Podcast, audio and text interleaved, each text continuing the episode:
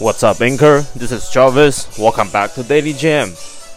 Well, um, last night I kind of, you know, you know, I drank two bottles of beer and I was so tired, so I fell asleep, and I didn't do the record, record of my last day's summarize, but um, the awesome part of last night is like Germany win the FIFA. They two verse uh two over one win the Sweden. So congratulations, German team.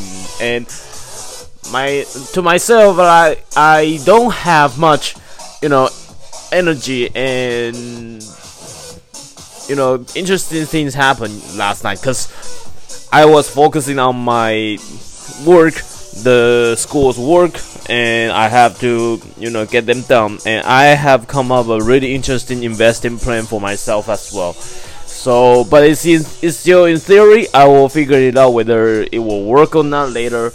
Let's see how it goes. So, yep. And today is Sunday. Wake up and gonna do gonna work out right now. So.